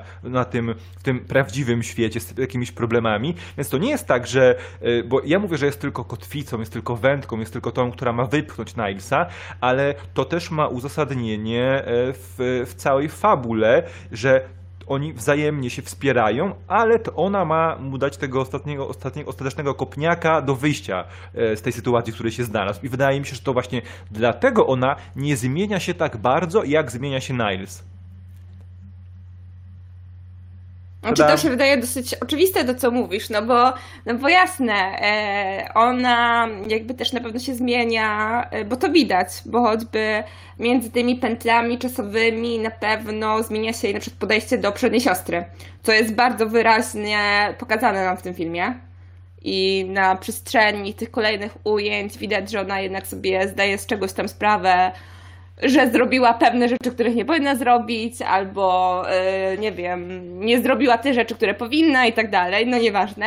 E, Więc tutaj na pewno nikt nie wątpi, że ona jest jakby mm, nie tylko dodatkiem do, do postaci jakby głównego bohatera, no bo tutaj e, niewątpliwe, tylko wydaje mi się, że ta, ta przemiana między po prostu postaciami po prostu wie, okazuje się na kompletnie innym poziomie. Tak. Bo kiedy tak naprawdę y, Sara jakby zmienia się na przestrzeni, w, jakby w perspektywie tych kolejnych pętli czasowych, to Niles ma się zmienić w perspektywie tego, co jest na zewnątrz. I to wydaje mi się być pewną mocną różnicą między tymi postaciami, które tak naprawdę w bardzo mocny sposób je łączy i też tutaj pokazują sobie nawzajem to wsparcie. Super, podoba, podoba mi się ten komentarz. E, a powiedzcie mi w ogóle, czy podobało dziękuję. wam się. Czy, czy w ogóle podobało wam się to, e, jak. e, co pomogło im wyjść w ogóle z tej pętli? No bo, bo wiecie, to jest fantastyczne. Fantastyczne jest to, że w tego rodzaju filmach zawsze jest jakiś magiczny gimmick, e, który sprawia, że jesteśmy lepsi, e, odnaleźliśmy miłość, odnaleźliśmy siebie, jesteśmy, staliśmy się lepszymi ludźmi. To przerywamy tę pętlę, prawda? A tutaj nic z tych rzeczy nie pomagało. Ani e, bycie altruistyczną postacią, ani popełnienie samobójstwa, ani przeproszenie, przeproszenie się z rodziną, prawda? Ani dbanie o, ani nie wiem, ani dbanie o rodzinę. Nic nie pomogło. Pomogła po prostu nauka. I to było fajne, bo to było i w ogóle e, ja o tym z Rafałem rozmawiałem, e, z wami dziewczyny jeszcze nie, bo w Walentynki na polskim Prime pojawił się kolejny film, e, tylko e, kolejny film o pętli czasu, tylko że dla nastolatków. On się nazywa The, The Map of Perfect Ti- Tiny Perfect Things e, z Katrin Newton w roli, jednej z dwóch roli, ról głównych i tam sytuacja jest bardzo podobna, że tylko dwie, że dwie osoby e, są w pętli czasu. I te, to jest, co, co jest fajne, to też widzimy je od pewnego momentu pętli czasu, nie od wejścia. e, I oni też próbują sobie poradzić i zastanowić się, jak z tej pętli czasu wyjść. I w tamtym filmie jest połączenie dwóch rzeczy. Połączenie nauki, bo właśnie nas, nasza kobieca postać jest no, bardzo mądrą dziewczyną i tej sfery magicznej. y, Bo tam chodzi w ogóle o odnalezienie czwartego wymiaru i tak dalej, i tak dalej. I to jest takie połączenie tej e, empatycznej, emocjonalnej, uczuciowej strony, tej magicznej strony ze, ze stroną naukową. A w tym filmie, w filmie w Palm Springs, chodzi wyłącznie o naukę. I też jestem e, zafascynowany tym, jak nasza główna bohaterka szybko do tego doszła, jak wyjść z tej pętli czasu w sposób naukowy. No tak, i ale to- mieli tylko tam niecałe 90, czy tam około 90 minut, więc musieli się streszczać. No tak, i powiedzcie mi w ogóle, co sądzicie o, ty, o takim podejściu do, do, tej, do, do tego problemu, bo to jest problem naukowy, tak? Znaczy No ja ja już... uważam, Kontynuuj. że to jest właśnie bardzo oryginalne i inne. Zresztą, jak na samym początku Rafał wspomniał, że zazwyczaj jak jest taki dzień e, świstaka, pętle czasowe, to właśnie e, musi ta postać jakieś swoje katarzis przejść, jakąś swoją wielką przemianę. E, A naukowo to jakoś nigdy, znaczy ja nie, nie widziałam takiego filmu, żeby e, rozwiązanie wyjścia z pętli czasowej było tak czysto, stricte e, naukowe. I ja też, e, jeżeli chodzi o to, że właśnie Sara jest taką mm, e, takim wytrychem fabularnym, e, to ja tego bardzo nie lubię w filmach, że postać kobieca ma być czymś, co zmienia faceta, tak? Ale w tym filmie nie uważam, że jest tak zrobione. Mm, Troszeczkę to można tak odbierać na początku, ale e, ona ma tak świetnie napisany charakter i jest zupełnie inną postacią od e, Nilesa. Ona jest bardzo zadaniowa, tak? Jak postawiła sobie to zadanie, że chce stamtąd wyjść, no to ona dotąd robiła research, e, dotąd się kształciła, dotąd siedziała nad tym, aż wreszcie doszła do jakiegoś konsensusu i do jakiegoś rozwiązania. Więc to mi się bardzo podobało. E, I właśnie e, myślę, że e, żeby, to, żeby ten temat nie był nudny tych pętli czasowych, to właśnie musieli zrobić coś innego i ta naukowa, naukowe rozwiązanie jest najlepsze i najfajniejsze i dlatego ten film też się ciekawie, ciekawie ogląda, ponieważ jest czymś innym w, tym, w tej tematyce. A filmów o tej tematyce jest mnóstwo, a nowego podejścia było brak jak na razie, a teraz je otrzymaliśmy, więc super jak dla mnie. Kaja? Wiecie, Dobra, e, no, Tak, Kamil moderuje dyskusję. E, Nie, no ja się z tym zgadzam, że wyjście naukowe jest, e, no powielem świeżości, jasne. E, Ale mm, też ciekawe jest moim zdaniem to, w jaki sposób dochodzimy do tego wyjścia naukowego, że tak naprawdę przez dużą część filmu wskazuje nam się, że to nie wiem, że to właśnie wyjście magiczne, wyjście emocjonalne może być jakimś tam rozwiązaniem. E, To jednak e, nie działa, więc e, Sara po kłótni i tak dalej em, stwierdza, że tak jak tam mówiłam, myślenie zdaniowe, e, wyjdziemy stąd. E, Podoba mi się też e, sposób, w jaki to zostało rozwiązane. No Tam fizyka i tak dalej. Wiadomo, że nie mogli nam tego pokazać, no bo mm, podejrzewam, że większość odbiorców nie potrafi zrozumieć fizyki kwantowej, więc może mm, dzięki Bogu, że nam po prostu odwrócili to. E, nie, aha, dobra, Kamil by nam tłumaczył wszystkim. E, ale podoba mi się... Wyciągnijcie e, rozwiązanie, karteczki. że to akurat sa... tak. E, Panie mi profesorze, się- nie dzisiaj. Mogę zgłosić nieprzygotowanie. Zgłaszamy nieprzygotowanie. No dobrze, to E, Kaja, kontynuuj Kaja o filmie. Kontynuuję. E, Już kończąc myśl. Wydaje mi się, że fajnie to zostało rozwiązane, że to Sara jednak poświęca kolejne, kolejne, kolejne pętle czasowe, żeby przyswoić nam fizykę kwantową. Też w ujęciu tego, e, co myśli o niej jej własna rodzina. Co zostaje nam na początku filmu bardzo mocno zasygnalizowane, że ona sama twierdzi, że jest postrzegana jako e, kompletny nieudacznik, e, ktoś, kto nic nie wie, ktoś, kto nie zna swojej drogi życiowej i ktoś, kto nie potrafi nic zrobić. A tu okazuje się, że tak naprawdę to ona jest bohaterką, która przejmuje inicjatywę, która przyswaja nie wiadomo ile ciężkiej fizyki kwantowej i tak dalej. I to ona w sposób naukowy, pokazując swoją w sumie inteligencję na pewno w jakiś sposób, jednak no, doprowadza do przełamania tego impasu. Więc to wydaje mi się być też ciekawym zabiegiem w porównaniu jakby z samym początkiem filmu i z samym może nie tyle nastawieniem otoczenia do bohaterki, jak jej samym poglądem na samą siebie. Mhm. E, Ja bym zostawił na razie. Aha, Ra- Rafale, proszę, Rafale. Nie, no, ja, fantastyczne jest y, ten naukowy, spo, naukowe wyjaśnienie wyjścia z sytuacji, ale też fantastyczny jest ten jakby naukowy sposób przedstawienia, powiedzmy to pseudo, sposób wejścia w tą pętlę czasu, bo tam mamy cały motyw z tą wyrwą, po, która się Mhm. tworzy podczas y, trzęsienia ziemi. Ja chciałem jeszcze y, jedno zdanie tylko wtrącić, bo, bo, bo żeby, żeby nie przedłużać, że fan, fajne jest jakby ta, ta naukowa część, ale też jakby fajne jest wszystko, co się dzieje w tej pętli czasu, bo to jest bardzo zabawne, bardzo komediowe, mm, mnóstwo gagów tam jest. E, I to jest też. I to sprawia też, że ten film się tak bardzo fajnie, przyjemnie ogląda też, że oni tak naprawdę mm, do pewnego momentu w fabule bawią się tym. Nie, nie, jakby jest ten motyw, że Sara chce wyjść, ale później jakby się poddaje temu i, my razem z nimi czujemy tą zabawę i po prostu płyniemy z nimi przez te kolejne, przez te kolejne pętle, które tutaj, tutaj mają. I dopiero później mamy jakby ten, e, ten wątek, który już prowadzi do rozwiązania, czyli ten, gdzie, gdzie Sara postanawia zgłębić e, jak fizykę kwantową, tak? Tak. No. Ja chciałem właśnie, Chyba. właśnie was o to, za, o to zapytać. E, Które gagi wam się podobały najbardziej? Bo nie pozostaje, chyba nikt nie będzie miał, jakby nikt nie będzie dyskutował ze mną, jeśli powiem, że to faktycznie jest taki film, który jest mądry, jest, ale jest jednocześnie bardzo ciepły i pełen humoru. I to właśnie my nie oglądamy tego filmu e, za sprawą tego, że chcemy się dowiedzieć, jak oni z tej pętli czasu wyszli, tylko my go oglądamy, bo chcemy zobaczyć, co oni, będąc w tej pętli czasu, robili i jak marnowali te powtarzające się dni, po tym już jak pogodzili się, że w niej są, prawda? I które gagi, które sytuacje podobały wam się najbardziej? E, Judyta? E, No dla mnie już wspomniany J.K. Simmons w roli Roya i polowania jego i tortury. To było bardzo fajne. E, I takich konkretnych gagów, wiesz, nie mam na e, tak jakoś szybko e, w umyśle przygotowanych e, z tego filmu.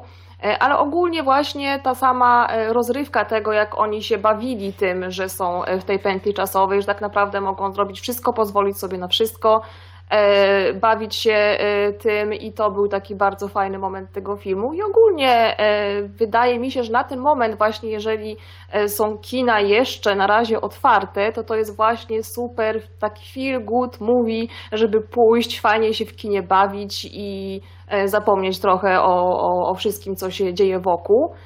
E, no, no i tyle. Kaja? Masz jakąś ulubioną scenę w tym filmie? Nie, sama... E, nie, ja też uwielbiam postać Reja. Po prostu dla mnie e, on po prostu skradł, e, skradł wszystkie sceny, w których występował.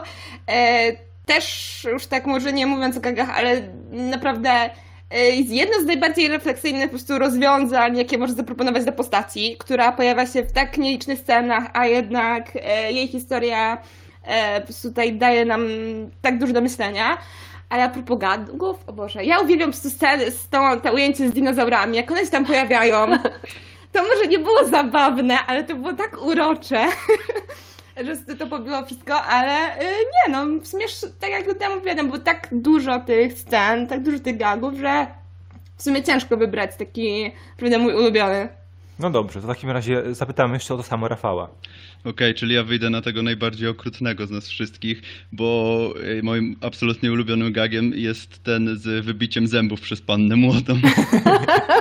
Ale ja wiem dlaczego, bo ty się, ty się po prostu mścisz, e, bo, bo panną, panną młodą jest w tym filmie Camila Mendes, czyli aktorka, która odgrywa e, rolę Weroniki Lodge w serialu Riverdale i to jest na pewno dlatego, ty chcesz, chcesz widzieć jak ona cierpi.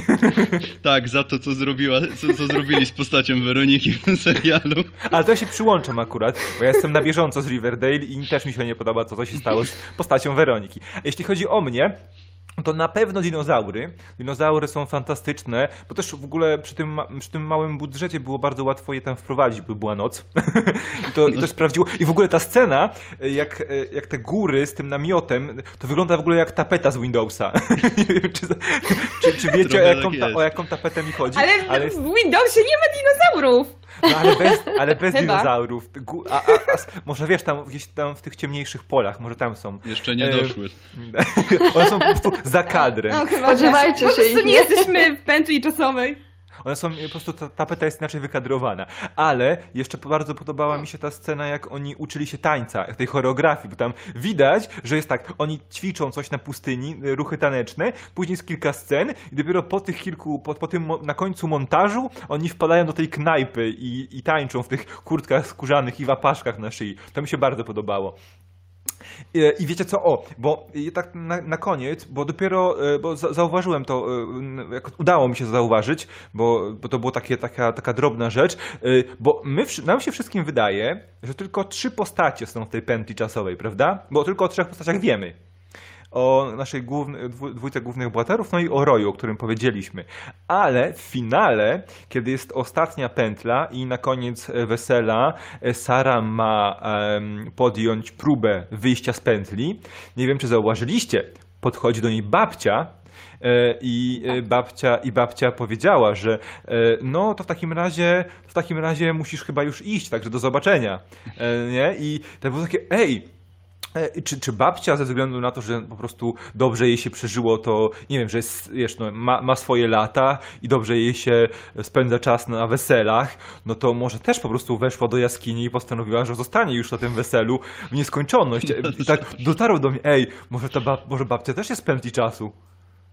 Bo ona Ale przecież tam mówi, się, ej, bo ona tam mówi, jeszcze, jeszcze, jeszcze mogę, bo ona mówi na początku, jak widzimy po raz pierwszy, jak Niles przemawia, żeby wyrwać Sarę, no to babcia później podchodzi do nich, mówi, że ja byłem na tylu, na tylu weselach i to była najlepsza przemowa. I Niles mówi, że o, ja ty, nie wiem, czy byłaś na tylu, że możemy się, możemy sobie policzyć, no nie? Ale czy, czy, to, czy to nie było zakomunikowanie, że babcia też jest pętli czasu?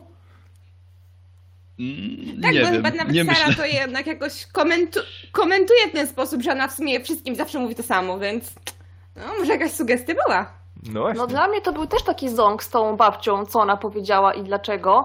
E, ale nie wpadam na to, że ona może tkwić w tej pętli czasów. Ja nie wiem dlaczego, ale od początku podejrzewałam kelnerkę. Romankę! Tak, tą barmankę, tak, że coś mi tutaj mówię. Musi być jakiś plot twist jeszcze, więc to musi być ona, nie? No ale się okazało, że nie, a możliwe, że to była babcia. I w ogóle słuchajcie, y, dlaczego nam nie powiedzieli, od czego się ta pętla czasowa cała zaczęła? Może od babci właśnie. Uuu, może No. babcia jest tak na... Ciekawa teoria. Nie, Może ja tak- jednak sądzę, że to była ta koza, wiecie, y, to pierwsze ujęcie na tą kozę, moim zdaniem ono było bardzo sugestywne, w szczególności, że to też było rozwiązanie, zauważcie, więc nie, ja obstawiam kozę. Ale zobaczcie, bo ja chciałem powiedzieć, że może babcia jest jakąś czarownicą, jakąś sorcererką i ona po prostu tą pętlę rozpoczęła, ale w takim razie to koza też ma jakby sens, bo koza jest symbolem szatana, więc po prostu to się, to się, it's all connected. Bardzo daleko już wchodzimy. Dobrze, to ja myślę, że y, my rozwialiśmy chyba wąt- wątpliwości, czy warto, czy nie warto oglądać y, wszystkie z tych filmów. I w ogóle takie pytanie, taka rund, rundka, rundka d- dla was na koniec. Powiedzcie mi, y, które, y, który, bo, bo polecamy wszystkie te filmy, bo o nich, dla- dlatego o nich rozmawiamy, bo wszystkie się nam podobały.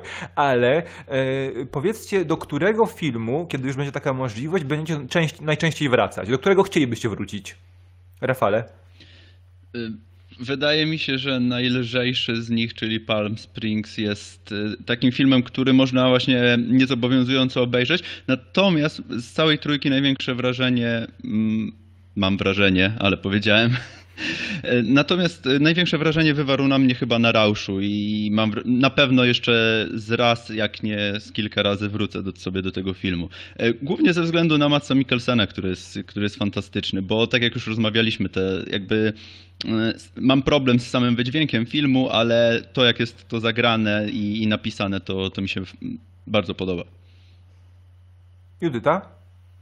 E, No ja właśnie myślałam, że to na Rauszu mi się najbardziej e, spodoba ze względu na moją miłość ogromną do Matsa Mikkelsena, więc pewnie i tak kiedyś ten film sobie powtórzę. A możliwe, że za parę lat e, jak go obejrzę, to e, inaczej w ogóle odbiorę tą całą interpretację, więc to jest ciekawe. E, Ale dla mnie najlepszym filmem jest Obiecująca młoda kobieta. I uważam, że e, Oscar się należy dla głównej pani aktorki. Mm, A, y, ale taki najciekawszy, żeby teraz pójść sobie tak bezstresowo do kina ze znajomymi, e, w miarę tam obostrzeń i tak dalej oczywiście, to Palm Springs bym najbardziej polecała. No właśnie, ja ale wtrącę, najlepsza jest obiecująca młoda kobieta, moim zdaniem, z tych trzech. no właśnie, ja Rafale. wtrącę, bo mieliśmy bardzo długą przerwę od kina ze względu na lockdowny różnego rodzaju, więc e, jak na pierwszy rzut po tak długim czasie, to wydaje mi się, że Palm Springs jest właśnie chyba dobrym wyborem. Kaja, jeszcze, jeszcze to, to samo, to samo pytanie dla e, z, k- zawodniczki numer 3. No to ja się jednak zgodzę tutaj ze wszystkimi, że 3 na 4 ja też e, chyba najszybciej i najczęściej będę powtarzać, po prostu powtarzać sobie to Palm Springs, e, w szczególności z tego, z powodu tego uroku tego filmu i tak dalej, ale wydaje mi się też, że to jest idealny film na nasz lockdown, gdzie każdy dzień wygląda jak po prostu w takiej pętli czasowej. No jednak, ut- utożsamiamy się wszyscy. No tak. Więc I, może też kiedyś wyjdziemy dzięki wizycie kwantowej. I dzięki kozie. No to to jeszcze ode mnie. To w takim razie jesteśmy, do, jesteśmy 4 na 4 jesteśmy zgodni e, całą naszą drużyną, że chyba takim naj, najmniej pretensjonalnym, takim najbardziej uroczym, najbardziej ciepłym, takim e, filmem, który można po prostu który można sięgnąć w każdej sytuacji, każdego dnia e, jest właśnie Palm Springs. I, i, no i aktorsko jest cudowny, bo to też są aktorzy, którzy faktycznie za każdym razem w takich postaciach dowożą to, co dowieść trzeba. E, A jeśli chodzi o dwa pozostałe filmy, no to są naprawdę fantastyczne mm, produkcje. I ja bym delikatnie wyżej, jako całość, postawił jednak na Rauszu. Wydaje mi się, że jeden seans e, obiecującej młodej kobiety dało mi, dał mi tyle, żeby faktycznie wiedzieć, e, czy ten film mi się podoba, co o nim myśleć i jak może być postrzegany przez e, branżę, a jeśli chodzi o Narauszu, to wydaje mi się, że potrzebowałbym jeszcze jednego seansu, żeby faktycznie wyrobić sobie taką, taką twardą opinię na temat tego, czy mi się podoba, czy mi się nie podoba, co mi się w nim podoba. Więc jeśli miałbym wrócić, to e, polecam oczywiście Palm Springs każdemu, a jeśli z dwóch pozostałych mm, zdecyduje się na powtórzenie, to na pewno w pierwszej kolejności będzie to Narauszu. No i dobrnęliśmy do, do końca naszego dzisiejszego niedzielnego e, live'a. E, ja Wam bardzo dziękuję, bo spędziliśmy e, prawie półtora godziny, a e, zleciało to bardzo szybko. Wszyscy, wszyscy dogadywaliśmy się znakomicie, aczkolwiek musiałem moderować, musiałem przyznawać głos. E, i, I dla wszystkich tych, którzy oglądają na żywo albo będą później oglądać z odtworzenia ten materiał, czekamy na Wasze komentarze. Dajcie nam znać, czy podoba się Wam w ogóle taka forma. E, oglądania, komentowania w większym gronie nowości filmowych, nowości serialowych? Czy chcielibyście, aby takie live'y odbywały się co, tyg- co tydzień, co, na przykład co niedzielę albo co jakiś dzień w tygodniu? Możemy wybrać e, jakiś, będziemy starać się, bo jest nasz czwórka, będziemy starać się jakoś dobrać, dobrać dzień. I też dajcie nam znać, o czym mielibyśmy porozmawiać w kolejnych materiałach? Czy na przykład chcecie, abyśmy zrobili kolejny, e, kolejny przegląd filmów, które można znaleźć w kinach, bo mamy jeszcze kilka tytułów, o, których na pewno trzeba będzie porozmawiać, bo czy to Sound of Metal, czy Minari, e, na pewno to są filmy, do których trzeba będzie zajrzeć, które trzeba będzie obejrzeć przed Oscarami, które za, za niecałe dwa miesiące. E, no i czekamy na Was. Napiszcie, napiszcie kto, kto z nas wypadł najlepiej podczas tego live'a. E, napiszcie, dlaczego ja wypadłem najgorzej e, i, i biorę, to, biorę to na siebie. E, no i to tyle. Ja Wam bardzo dziękuję. mm, Że spędziliście ze mną półtora godziny w niedzielę, że chcieliście porozmawiać, zakończyć ten tydzień rozmową, pogadanką o filmach. Dziękuję Wam. O takich, o takich dobrych filmach to sama przyjemność. Jeszcze w takim towarzystwie to. No właśnie, bardzo fajnie to wyszło nam w czwórkę. Ja się trochę obawiałam, ale z lekką tam moderacją Kamila właśnie się nie przekrzykujemy i bardzo szybko ten czas leciał, no ale tak jest e, w miłym towarzystwie, zawsze miło czas leci. No coś, coś jeszcze od Ciebie, siostra, na O podsumowanie. Jezu, drugi, drugi raz. Ja będę stawiać jak Cassie po prostu e, kreseczki za każdym razem, kiedy Kamil się przyzna, że jestem jego siostrą. Więc e, tak, będę później skreślać. Ale bylebym nie skończyła jak ona. E, no to tak, ja się zgadzam, też mi się bardzo sympatycznie z wami rozmawiało i e, fajnie było sobie podyskutować e, z różnymi ludźmi, którzy mają odmienne poglądy od ciebie. Mam tu na myśli w szczególności Kamila, ale nieważne. E, No dobrze, to my kończymy ten, tego live'a. Ja Wam bardzo dziękuję. E, To był live, niedzielny live Be My Hero. E, Rozmawiali sobie z Kamilem, rozmawiali sobie Kaja, Judyta i Rafał. My widzimy się następnym razem. Trzymajcie się, cześć. A Wy się nie odzywajcie, bo kończę live'a.